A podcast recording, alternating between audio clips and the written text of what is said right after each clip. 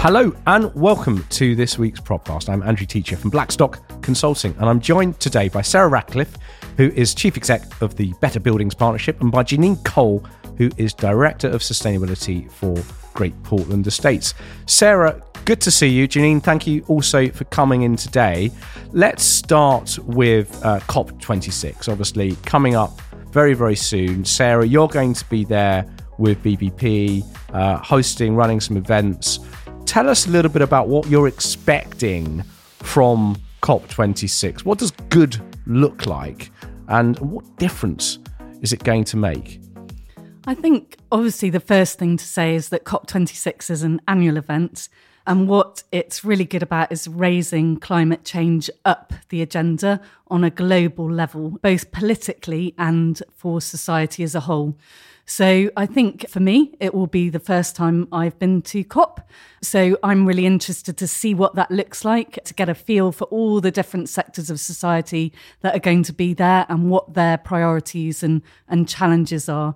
For the BBP, obviously, what we're trying to do is make sure that real estate and particularly commercial real estate sector has a voice at COP. What does good look like? I think for me, what good looks like is going beyond the rhetoric, going beyond the high level commitments to actually being able to see clear actions coming out of COP, clear commitments, and a clear pathway as to how we're going to deliver those. There are obviously lots of different types of organisations there. So there are political commitments that we'll be looking for, but also, of course, businesses there in full force as well. Mm. So be looking to see some clear commitments from the business community. Well, let's let's bring in Janine Cole at this point. So you are the business community for this podcast, Janine. Great Portland Estates, as many people will know, 2.5 billion pounds assets, largely offices, listed company. What are you doing at the minute? Obviously, you've been pretty progressive over the last few years in, in moving things forward. What are you expecting to change after the event? I think what's interesting about COP is the focus on finance. Finance has a huge impact on real estate you only need to look at what's come out of the EU, the EU taxonomy, which in effect defines what green means. Explain what that is for people that might think it's something to do with stuffed animals. So, the EU taxonomy is basically a piece of legislation that, amongst other things, defines what businesses or what investors can define as green. And so, for the purposes of the built environment, one of the parameters they use is the EPC, so the Energy Performance Certificate rating of a building. So the, the problem e- with that is obviously it's a static rating, single point in time, often done at point of a transaction, point of planning. It's not really fit for purpose anymore, is it? Well, no, it's not. And the other problem with applying that as an EU law is that it does vary. The way in which energy performance certificates are done across the EU varies from one country to another. Mm. So often the sort of parallel between one country and another isn't there. The other issue is that it's driving the due diligence that investors have to do to prove that the funds that they're investing in are green, as defined by the EU taxonomy. And so I think what is going to be really interesting is to see what track that takes through COP. And there are a number of, I think, so Mark Carney has been heavily involved in COP26, and so interesting to see where that takes it. We have concerns about the way in which it's gone so far because I think part of the problem is if you legislate too quickly, it can drive unintended consequences. So, what specifically could drive unintended consequences, and what could those consequences be? Well, so I think if you define green as being an EPC B rated building, then does that drive people to demolish buildings more? Does that then drive people to do new build? Because by actually looking at retrofitting, you may not be able to get the building to a B rating. And so then if that drives people to do new build, your unintended consequences, you've got much more embodied carbon, therefore carbon emissions could potentially go up as opposed to down. And so that's one thing that the sort of industry needs to wrestle with and is yeah. wrestling with at the moment. So this move towards a refurb first culture, which many people are calling for, the architects, journals, is getting behind this in a, in a big way. But to some extent, it's something that GP's always always had front and center of its business strategy, isn't it? Yeah, and we our business model is that we take Well, creating buildings- value for all Yeah, builders, right? Unlocking potential. So we bring buildings in to the portfolio and we look at how we can refurbish the building or redevelop the building. Hmm. And what we tend to do is then create a sustainable building and often we'll then sell it. So that has a Hmm. another implication because actually what our investors want to see is more and more EPC A and B rated buildings within our portfolio. But if you sell the buildings and you have that business model, the data suggests hmm. that your portfolio is becoming less sustainable. Yeah. When actually what you're doing is you're retrofitting buildings, making them more sustainable, then someone else will come and buy them and that sits in their portfolio. And so their portfolio becomes greener, if that Yeah. makes sense. Yeah, it does. So we've So- done the retrofitting for them. So again, I mean, just just before we move on from that, the, the the best example of a of a live project is probably 50 Finsbury Square, isn't it? Yes. Which you've recently let to Inmarsat. So 50 Finsbury Square is a great example where the building had good bones, and what we were able to do is complete it as a refurbishment project. The interesting part of 50 Finsbury Square as well is that some occupiers didn't look at the building because it wasn't new build. Yet, actually, once the building is completed, it will, to all intents and purposes, feel like a new building. We've done things like retained the glazing, that's massively reduced the embodied carbon. And by doing that, we will have our first net zero carbon building within the Or portfolio. the additional carbon you've expended on it. I mean, it's not it's not going to have reduced it, is it?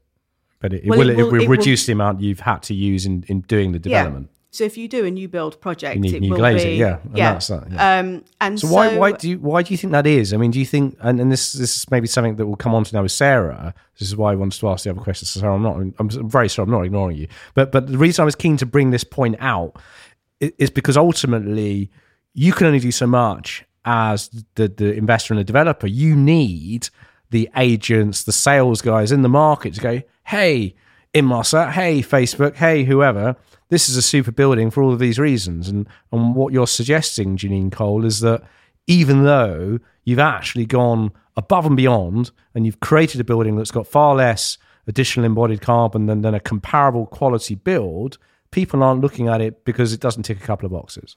because in some cases and not all and i think this is part of it it's also part of our obligation as well to help talk to potential customers about our buildings and say why this will be a great space for them to occupy. So it does in some way sit with us to help push that conversation along. Hmm. But it is about what occupiers are being told their employees want from their workplace and they're being told it's floor to ceiling heights of a certain measurements well-being is kind of front and center and they believe that that's to do with glazing and it's to do with access to terraces and actually hmm. we've been able to offer a lot of that through 50 Finsbury Square Is there a dog parlour in 50 Finsbury Square? That would be the question some people will be asking, listen to this. we are having an increasing number of dogs within our buildings actually let's go. We'll come on to dog parlours in a minute. Sarah Ratcliffe, I'm interested this point on how listening to Janine's uh, explanation about the building in Finsbury Square. What opportunity is there for for better understanding to start to permeate through the uh, the real estate industry and particularly on in the advisory arena? Yeah, I mean, I think what Janine sort of pointed to really is one of the fundamental challenges with the industry that we operate in commercial real estate is that it's hugely fragmented. And what that means is that all of the different stakeholders have slightly different objectives that they're trying to achieve, articulated in different ways. And I think one of the things that needs to happen is there needs to be greater alignment around specifically climate change ambitions and that that alignment needs to be sought by all parties involved with the building so it needs to involve developers like GPE investors it also needs to involve the occupiers and indeed the agents and hmm. they all need to align and collaborate around that shared objective to make it happen So you set out a climate commitment in 2019. You've now got 27 signatories to that. What does that say? And what are those 27 people committing to do? yeah so the BBP climate commitment was driven by our members that's the first thing And your say. members, just for clarity, are, are principally they're all developers. So it's not. all defined as being property owners of some Yeah. in some way, shape, or form. So fund managers, big propcos, big REITs, etc. Yeah. And Uh, and and in terms of that memberships, you're not you're not including all the architects, the advisors, and and No, the BBP very clearly focuses on our membership model, and it's in our articles of association. To be a member of the BBP, you need to be a property owner in some shape or form. Yeah. We think they're a really important player in the market because they drive a lot of what happens. They're the ones who specify the buildings, they're the ones who deliver the buildings that were, and they drive that change within the supply well, chain. the person with the wallet has control. It's pretty straightforward, isn't it? Yeah, I mean, uh, to a degree, they have control. Obviously, what needs to happen is they need to pass, as it were, responsibilities down to their supply chain to help them deliver on the commitments they have. And in terms of those commitments, then what are the members that you have committing to do, and, and how is that going? A couple of years in. Yeah, so really important question.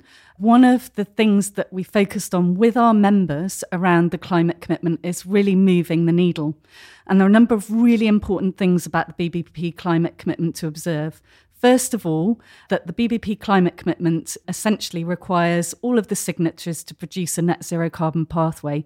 What that means is they need to set out how they're going to deliver on their net zero ambitions. That's the, the first thing. Then there are some really important details behind that commitment that's worth highlighting.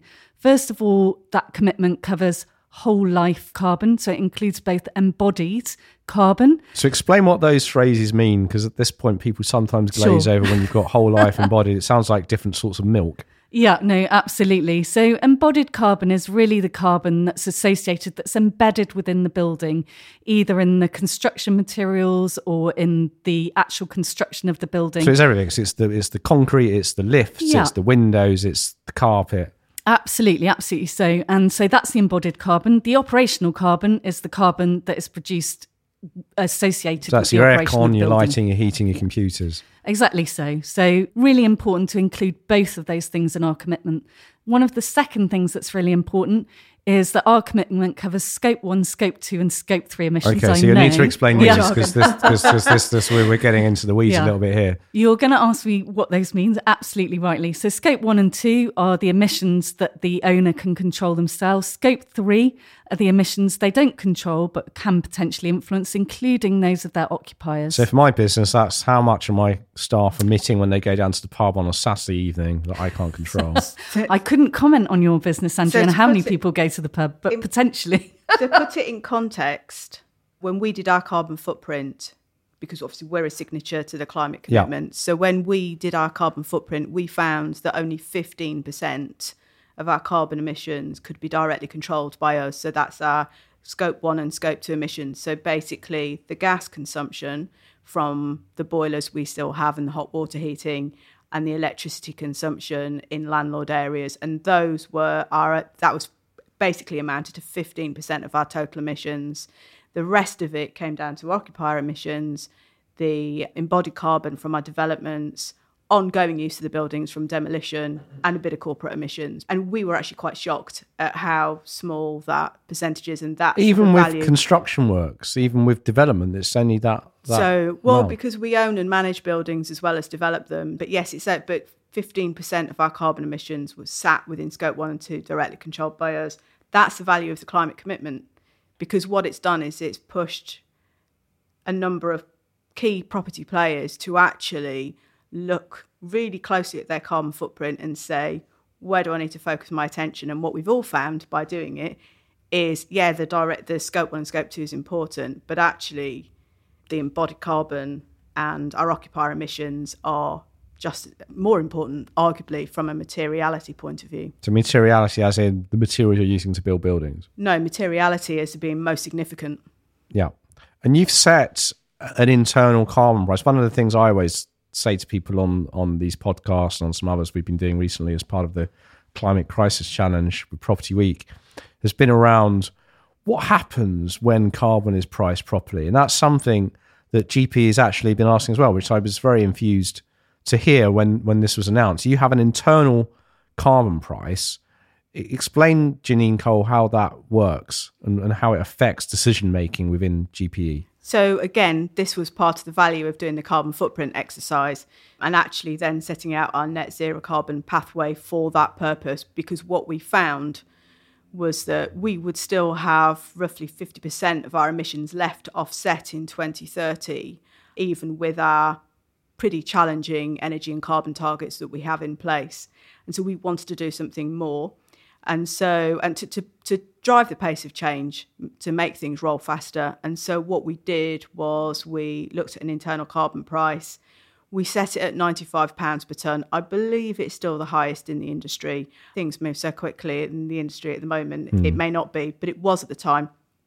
And what we have done as well is applied it to not only the embodied carbon of our development. So, what we do is we apply it at practical completion of our developments.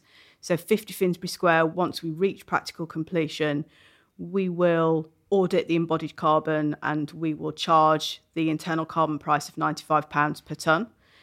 And then what we also do is also charge it on our operational emissions. So that's that 15% scope one and scope two emissions I was talking about earlier on, because we actually went through a process with our sustainability committee of saying, do we just leave it on embodied carbon? The Sustainability Committee felt really strongly that actually, no, it should be applied to our operational emissions as well. And again, I believe we're the only property company doing that.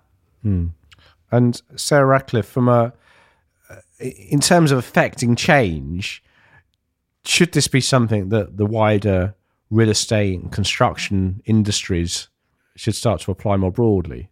Do you mean in relation to the carbon pricing? Mm. Yeah, I mean, I think it's really interesting. And what is fascinating is that essentially businesses like GP and indeed a number of our other members are setting their internal carbon price. They're doing that voluntarily at the moment to drive decision making. So we're seeing more of the industry adopting that. One of the reasons they're doing it is to manage the risk going forward because there's an open discussion there about whether actually a carbon price will be legislated for in mm. the hmm. future. Because obviously the EU has an international emissions trading scheme, doesn't it? And the carbon in that uh, is priced significantly lower than than what you're setting out. Almost a you know more than a third less than yeah. Than what you're quoting, Janine. And we had that very lively debate with our board. And I mean, actually, they are a hugely supportive board of everything that we do from a sustainability point of view. And actually, what we found was when we put the £95 per tonne through the development appraisal, it made a meaningful difference, much mm. lower than I mean, it's that, also it the fact that EU living in cloud cuckoo land with the price of carbon being what it is. It's the Absolutely. Other, the other obvious point. Yeah. And you need it to be of a certain level for it actually to drive different decision. And that, again, has played through at 50 Finsbury Square, where our project management team are making it their mission to reduce what they pay into our decarbonisation fund, which is where we're putting the proceeds from the internal carbon hmm. price. Mm. It's like um, a big sink fund, sinking fund. Basically. Yeah, so that's and and they're they're basically ma- making it their mission to to drive that down, and they've actually apologised to me for doing that. No, guys, this is this is the point. Mm. And how does uh, how does that then play with shareholders? The shareholders again, they've been very interested in what we've been doing around the internal carbon price and the decarbonisation fund. They've been very supportive. I mean, more generally, the questions that we get from our shareholders now on ESG are just on another level. The variety of questions and the knowledge of our investor base has just moved exponentially mm. in the hmm. last 12 months. And so, sort of, lots of questions around EPCs, decarbonisation funds, and how how we get there. Hmm. Basically, mm. how do we get to net zero carbon? And, and, Sarah, in terms of your own support for the sector, the training program you're running with with our good friends Miles Keeping and John Lovell at Hillbreak, what's that hoping to achieve, and what are some of the challenges in rolling it out during a pandemic? Yeah, so interestingly, what we did with that training program was developed in response to our members who specifically identified that there was a real need to upskill asset managers. And so the course is very much focused um, towards asset management and understanding how sustainability and climate change more specifically impacts investment decisions. To give you an idea of exactly how big that knowledge gap was. We went into the training program thinking that we'd probably deliver about four training programs involving about 80 people in the first year. In the first six months, we've had now over 270 people register for that course. So really, where do they much, go to register? If people want to register, what, what website? Is it? Uh, they can either go to the BBP website or to the Hillbreak website, where you can find more details about it there. Okay. Um, and what about? I mean, what about insurers? I mean, let's not leave them out of the party because they're a big part of, well, both the uh, the problem and the solution in many respects, right? Yeah. So when I speak to insurers about climate change, it's a really interesting discussion. They pick up the phone to you. Uh, yeah, they do. and of course, one of the things about insurers is they love risk. That's what they deal in. That, Yeah. That's what their business is. And so for them, this is very much a challenge about how they assess that risk, how they price that risk in, and how they then actually translate that into the services that they provide for the industry. Hmm. I think probably where those there are lots of different types of risk in relation to climate change physical risk, transition risk, and liability risk. And I would say that probably the first one of those, physical risk, is where the insurers are, are sort of focusing their attention. So, what's the physical climate risk to portfolios? You know, whether it's flooding or hmm. overheating or subsidence. And there's lots of modelling going on around that at the moment in the insurance industry. Transition risk, which is the risk of transitioning to a low carbon economy, what's that's going to cost? They're also dealing with that by looking at modelling into the future carbon emission projections and so on. It's the liability that risks that interests me. Who's actually going to be liable when it comes to actually enforcing those insurance policies? And that's a really interesting question. Hmm. And Janine, from your perspective, what are some of the things that have come out of auditing that you've done? So, I mean, the, the ri building risk as from a sustainability perspective, we're looking at it in a number of ways. So, firstly, the trajectory for each of our assets. So, can we get our assets to what will be the minimum EPC rating we believe in 2030 of an energy performance certificate rating of a B? So, it's plotting the trajectory for each of our assets and then if we can't get it there, what's the solution? So, in some cases, that might be disposing a, a disposal route for the asset. Yep. In others, it will be we we will clearly look at how we redevelop it, and in an ideal world, that's what we'd like to do because we think it's important to retrofit the existing buildings. So it's a trajectory for each asset. From a development perspective, there are also risks that we're looking at in terms of use of alternative materials. So Sarah was just talking about some of the challenges with the insurance industry. A big one that the industry is wrestling with at the moment is insurance of buildings, particularly residential buildings that use timber. Yeah, insurers don't Um, like timber very much, do they? No, they don't. And I think in part it's a reaction to um, Grenfell. Grenfell. And having worked in health and safety for a number of years as well, I get it. I understand why they're risk averse to that. But there has to be a solution. And this is where industry collaboration comes in as well. And I know that the developers are coming together to work with the insurance companies about how do we get them comfortable with it. So Pay them big fees generally. That helps with the warranties, doesn't it?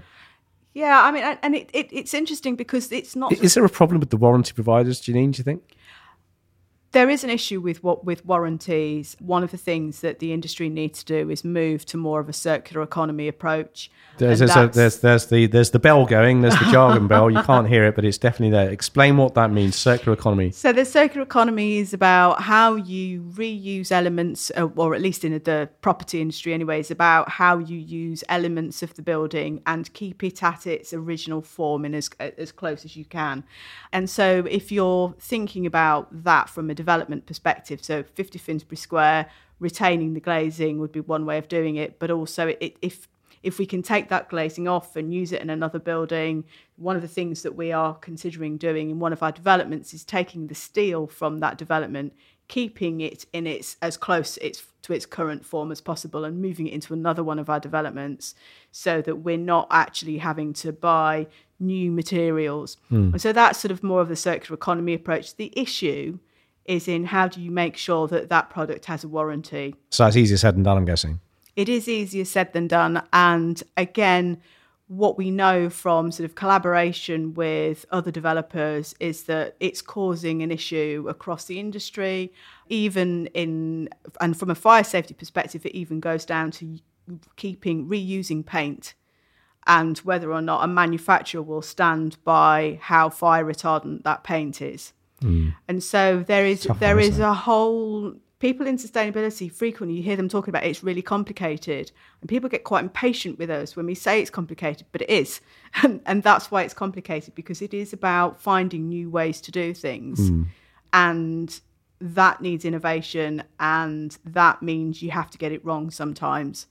And so, that's part of the problem. I, I, mean, we'll be talking about this on a future podcast on the housing association side. But when people look, mean, let's not get into it now. But I, I made a point: people thinking about waking watches, etc., etc., spending all of this money from leaseholders being spunk on waking watches because we've got this ridiculous aspiration of zeroing risk, and actually, we need to accept that mm, very few buildings with sprinklers have ever burned down, and there has to be some balancing out of of risk versus reward. Spending hundreds of thousands of pounds chucking people around buildings at night is probably a little bit unnecessary. And, and similar as you've said, from a commercial perspective, what is the risk reward ratio of banning certain materials? Sarah Ratcliffe, what should we be doing at a government level to address some of these things? Because clearly, if if the government turned around and changed building regs and made things like timber more more usable, more people could use them, and, and more buildings would be would be potentially more sustainable. Yeah, so I think to answer your question succinctly, what we need from government policy is to focus more on outcomes and less on inputs. So we need to focus on the outcomes that we're trying to achieve. Quite a lot of policy, whether it's building regulations, planning, etc., focuses on inputs. And then basically you get a building that's built. You have no idea whether it actually performs as you expected it to. Yeah. So what I'd like to see from government policy is a more outcome oriented approach. So mandating post occupancy surveys and demanding some sort of data. I mean, that's something the industry could do, right? If you could lead that as, as BBP. You could create some sort of post occupancy metric and we'll do it. We'll yep, do it when we finish so. the podcast. I'll sit down and help. I, you know, we work with IPD a long time ago. I love working with IPD, and actually, EcoPass was something that we'll, we'll, go in on another podcast. But but why EcoPass didn't work. But actually, this could be something for BBP to to to to lead on. Yeah. So funny you should say that, Andrew. But that's exactly what we've done in relation oh, awesome. to great. energy performance. Well, we can all so, go home. Yeah, we can all go home now. Not quite, but um, one of the things that we've done at the Better Buildings Partnership is actually essentially facilitate the development of a rating scheme called NABERS UK. It's involved literally over a decade's worth of work leading up to the point where we've been able to launch that to the market. That is a basically a rating scheme based on energy performance outcomes. So it actually measures the building's energy in use and verifies that, and you are required to publicly report it. So we're really excited so about launch that? that scheme. Well, um, really another really good question. So um, in terms of actually getting the scheme off the ground, we as BBP have have led that, but we've led it alongside a really kind of collaborative effort with, first of all, a number of major developers. So we have 12 what we call design for performance pioneers who've actually pioneered this approach on major new office developments, the likes of GPE and many others amongst those. Mm. And they're actually doing this already. So, does this mean then, when everyone gets properly back to shopping, you'll walk up and down Oxford Street in the summer and you won't see all these shops with the doors wide open and the aircon beaming out? Well, I mean, again, interesting question. I mean, that's obviously specifically that's most, the retail most sector. consumers, but that's most yeah. consumers. Mm. Most consumers' interaction with the commercial property industry is, is just that. It's walking into, well, obviously not Topshop anymore, but other big fast fashion places that tend to anchor big destinations. You walk past, and you think, oh, that's quite nice. It's nice, cool aircon coming out of all these doors. Yeah, so that is really touching upon the issue that we spoke about before. So lots of these big corporate occupiers have really high level climate ambitions. At the moment, what's really challenging is how those are translated into the everyday operation of the buildings that, that they, they hmm. actually mm. are. And this are is one of the things that you're focused on as well, is changing yeah. that owner occupier relationship. Yeah, so one of the other things coming out of our climate commitment, as Janine said, you know, scope three emissions really, really important. Those occupier emissions can't address those without looking at the nature of the owner occupier relationship. As a result, what we did at the BBP was to launch an owner occupier forum to really kind of get to grips with some of those challenges and encourage greater collaboration and collective action amongst owners and occupiers. Mm. And Janine, how is that going? Has there been any change of, of sentiment from occupiers over the last years? Obviously, we're at this point in the property cycle where the power shifted a little bit. Let's say probably perhaps less in, in your world than, than in the pure retail space, but certainly the cyclicality of real estate where sometimes landlords are, are in the driving seat, sometimes the occupiers are. It's very much occupier led now, isn't it? Very much so. And I think actually the nature of how we deal with our customers has really changed. I think even that shows the change that we don't talk about tenants anymore. We talk about occupiers or customers. And it is about having that sort of customer focused approach. And that plays through into sustainability because what happens is we are engaging with the new occupiers of our buildings from the outset on sustainability. We're understanding well, what are your sustainability ambitions? What do you need for your building? What do your what do your team want? What what do they want? They want to come to work for an. And what are they employer. saying to you now? What are they saying to you now that they weren't saying to you a year ago? Well, so some of them will be asking for will this building be net zero carbon? Some of them will be asking for a, for BREEAM excellent or outstanding, which is one of the sort of well-known environmental auditing methods for mm. new build and refurbishment buildings. So they're looking for those ratings. They're also looking for well-being sometimes accreditation, but often well just well-being measures. So cycling, showers, all those sorts of things really important to our occupiers. And I think it does vary what we're finding is the sort of the larger occupiers, those who are sort of the more sort of flagship occupiers in the larger office buildings. And obviously, you know, Facebook's one of your bigger tenants, probably your, your biggest by. We don't own that building anymore, but oh, but sorry. so they're not one of our they're not one of our occupiers at the moment. But I mean, it is. It's, well, hopefully, it will be again soon. It's it's part of their strategy. Are, um, are any are any people asking you about? You were talking a bit earlier about paints and, and solvents is anybody asking about the emissions from solvents, materials in buildings? Because again, obviously, we're coming out of a global pandemic that's transmitted through the air. Air quality is, is much higher up the agenda than it was a couple of years ago, but people don't seem to recognize that there's quite a lot of poisonous nastiness that comes out of glues, paints, carpets, and that fresh car smell when you walk into a new building isn't always very good for your health. No, and that's there's two things to say where that's concerned. So, absolutely, focus on air quality has really risen up the agenda in the sort of because of COVID. So there is an issue there in terms of energy consumption because what we've had to do is push much more air through our building, which generally means that your the amount of energy that you're using to power the air conditioning tends to go up. So that is unfortunately a bit of a contradiction that we all just have to deal with, and that's you know that's life. But also the other thing that we're doing is we have installed air quality sensors um, within a number of our buildings as part of our approach to integrating technology across our portfolio. So, and what we're able to do is see what the air quality is doing across our buildings. That's been really helpful in having the debate with our occupiers, particularly as they've returned to the office, because we've been able to reassure them, we've been able to show them the air quality data mm. from the office that they're occupying and show that sort of carbon dioxide levels are at a particular level. And the VOC's point, that comes through what we're doing from well-being. There are various, again, accreditation systems that help us deal with that. So the well building standard being one of them. And those standards have really sort of clear guidelines as to VOCs and how you deal with them. And again, this all goes into the mixing pot, pot and I think it's it's why if I sort of think about our strategy, health and well-being is in our strategy, and that's why because it mm. all sort of interlinks together.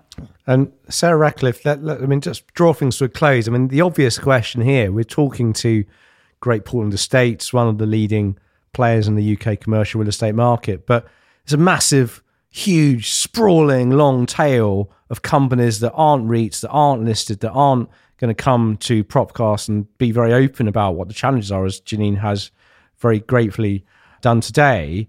What do we do about all of these other people, individuals, family offices, people that aren't scrutiny to the public markets like GPE, British Land, Landsec, so on? How do you affect change with people that aren't going to ever become BBP members? Yeah, it's a really good question, Andrew, and one that we talk about at the BBP a lot about how we can use the leadership of our members to actually demonstrate to the rest of the industry what's possible. But also, I think a really important part of that is actually demonstrating what value it brings, not only quantifiable value to the market, but also value in terms of all the stakeholders. So I'm a big believer that if people are challenged about what they can do and what they can't do, show them what's possible. Mm, that's a good that's a good point. And just just before we go, June, you've talked about the internal carbon price, we've talked about refurbishment, we've talked about timber, which we'll be covering on this podcast soon uh, in great depth because I'm a massive fan of getting that debate up there. I wanted to ask before we finish about the social impact strategy that you will be launching in November. So give us a bit of a heads up, give us a bit of an exclusive on Propcast and what that's going to contain uh, and, and what's led you to this point. So we feel really strongly that social impact is an absolutely integral part of delivering a response to climate change because we need to support communities to ensure that they are climate change resilient, if you like. And so, one of the pillars of our strategy is to deliver a lasting positive social impact and to create £10 million worth of social value by 2030. And so, what we're doing is looking at how do we do that? How do we make sure that we're looking at it as well from a sort of diversity and inclusion point of view? How do we get into those communities and support them? One of the things that we're really interested in doing is understanding people living in fuel poverty. Because actually, when you look at what's happening at the moment, so if you just look at what's happened with supply of gas, the people who will suffer the most from that will be the people who have the least. They're the people with the least choice. And they're the people that we need to help support because ultimately, if we don't do that, we'll never sort out the mm. issues where environment is concerned. And so, our social impact strategy is all about looking at that, looking at how we can make a contribution to support. Because actually, London has some of the sort of pockets, there are pockets in London, some of the highest poverty in the UK. People don't always see that when they think about London. And obviously, as you'll know, sort of GPE is a very sort of London focused business. And so that that's obviously why why we're looking close to home. Mm. And so that's really what will happen. And so we've been looking at sort of borough statistics about sort of education and percentage of children in on free school meals and looking at where we really need to focus our attention to really support those communities. It's a really exciting piece of work mm. and I hmm. can't wait to launch it. And what, what, what will be some of the targets? We don't know yet. That's why we're working through a baseline project at the moment because it's important that the community needs drive the targets. It's very easy as a as a as a property company to actually sit in your ivory tower and think actually what we need to do is A, B, C, and D. But actually, what's really important is to go out, consult with the communities, and understand what matters to them and what will succeed the most. Mm. So until we finish that needs analysis, we don't know what our targets are. We'll look forward to learning more about that, and hopefully Toby Courtauld will join Propcast very soon to tell us about that. Just before we go, Sarah Ratcliffe, for anyone that isn't a BBP member, 30 seconds, three reasons why they need to become a member. Three reasons to become a member of the BBP. Well, I think firstly, it's the knowledge sharing. It's actually sharing knowledge between the members about what works, what doesn't work, why. That's that's the first reason. I think the second reason is all about actually developing professional understanding to improve the performance of our building, practical things that the BBP does to help support that, like produce guidance notes, toolkits, really practical tools that can be used. And the third thing, really, is to be part of an organisation that is really at the forefront of transforming the industry and driving change. Well, that's good. Fantastic. Thank you for that, Sarah Ratcliffe from the Better Building Partnership. Janine Cole from Great Portland Estate. Very much very grateful to have both of you here. Thank you so much for coming in and, and for a great conversation. Uh, if you'd like to subscribe to Propcast, please go to Apple or Spotify, type Propcast into your uh, into the box, um, press send, search, enter, whatever, and it will come up. And do share these podcasts with your contacts, with your teams, with your advisors. Get them to sign up and subscribe. And do please get in touch if there's something that you'd like to discuss with us. Thank you very much for listening. I've been Andrew Teacher from Blackstock. Take care. Bye bye.